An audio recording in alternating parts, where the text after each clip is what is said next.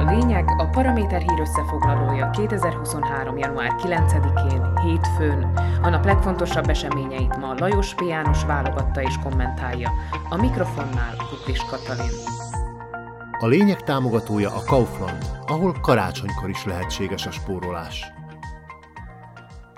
Újra kormányt alakítana Eduard Heger megbízott miniszterelnök, ezért megpróbálja összegyűjteni 76 parlamenti képviselő aláírását.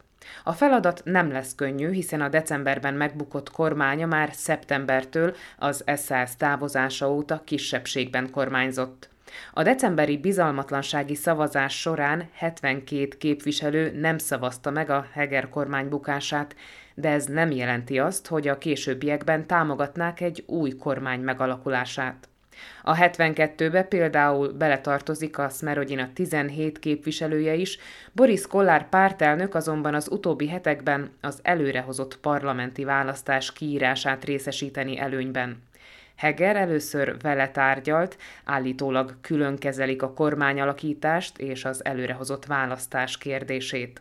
A Smerodina azonban nem lesz elég. Egy új kormány megalakításához kellene az SS képviselőinek a támogatása is.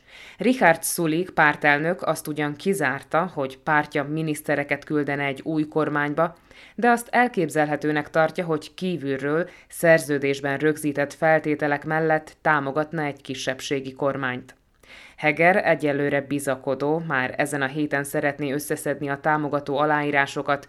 Ha ez meg lenne, akkor már csak a köztársasági elnöktől kellene kormányalakítási megbízást szereznie, majd formálisan is el kellene fogadtatnia új kormányának programját a parlamenttel. Az új évben is folytatódik a földgáz árának csökkenése, ami jó hír a vállalkozóknak és a kormánynak is. A lakossági gáz ára ugyan kötött, és a kormány vállalta, hogy idén csak mintegy 15%-kal nő a tavalyihoz képest, de a piaci és a lakossági árszint közötti különbséget a kormánynak, vagyis mindannyiunknak kell kifizetnie. Minél kisebb a piaci és a lakossági ár közti különbség, annál kevesebbet kell rákölteni az állami költségvetésből. Jelenleg 70 eurónál is olcsóbb a gáz megavattóránként, miközben nyáron még 340 euró felett is járt. Ez alacsonyabb, mint amennyit tavaly ilyenkor, még az orosz-ukrán háború kitörése előtt fizettünk a földgázért. Az ár csökkenése egyrészt köszönhető az enyhe európai télnek, másrészt pedig annak, hogy sikerült más forrásokból, például Norvégiából pótolni a nagy részét annak a mennyiségnek, amit korábban Oroszországból szereztünk be. A csökkenő gázár Putyinnak is komoly fejtörést okozhat, hiszen Oroszország egyre kevesebb gázt és egyre olcsóbban kénytelen eladni, pedig ebből finanszírozza az Ukrajna elleni háborúját. Európa gázellátása azonban még korán sem tekinthető megoldottnak az orosz gáz nélkül, de az alacsony ár azt jelzi, hogy jó úton vagyunk a megoldás felé. Nem találta bűnösnek a bíróság Andrei Babis, korábbi cseh miniszterelnököt, felmentette a költségvetési csalás vágya alól. Az egyik leggazdagabb szlovák származású vállalkozó politikus ellen a gólyafészek ügyben folyt eljárás, amelyet 50 millió cseh koronás uniós támogatás felhasználásával építettek. Babis ugyan tagadta, hogy csalás történt volna, de az ügyészség szerint a beruházás azért cserélt papíron gazdát, hogy az uniós támogatást megkaphassa.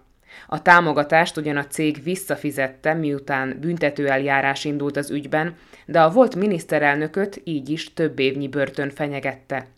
A felmentés azért is jókor jött, mert a hétvégén tartják a köztársasági elnök választás első fordulóját Csehországban, Babis pedig a három legesélyesebb jelölt között szerepel, Ugyan a második fordulóban a felmérések szerint már nem lesz esélye a győzelemre, de ez a mostani felmentő ítélet akár még ezen is változtathat.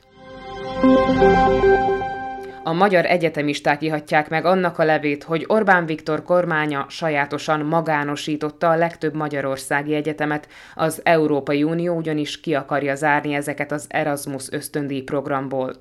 Az uniónak nem is a magánosítással van baja, hanem azzal, hogy az egyetemek irányítása csak papíron független, valójában azonban a kormány által irányított alapítványok kezébe került.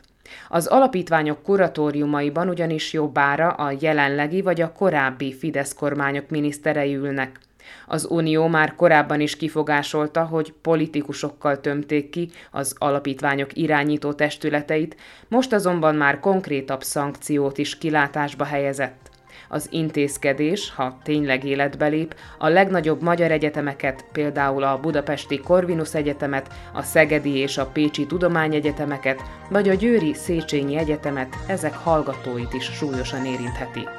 Lajos P. János szerint ez volt a lényeg január 9-én hétfőn, hírösszefoglalónkat minden hétköznap este meghallgathatják ugyanitt.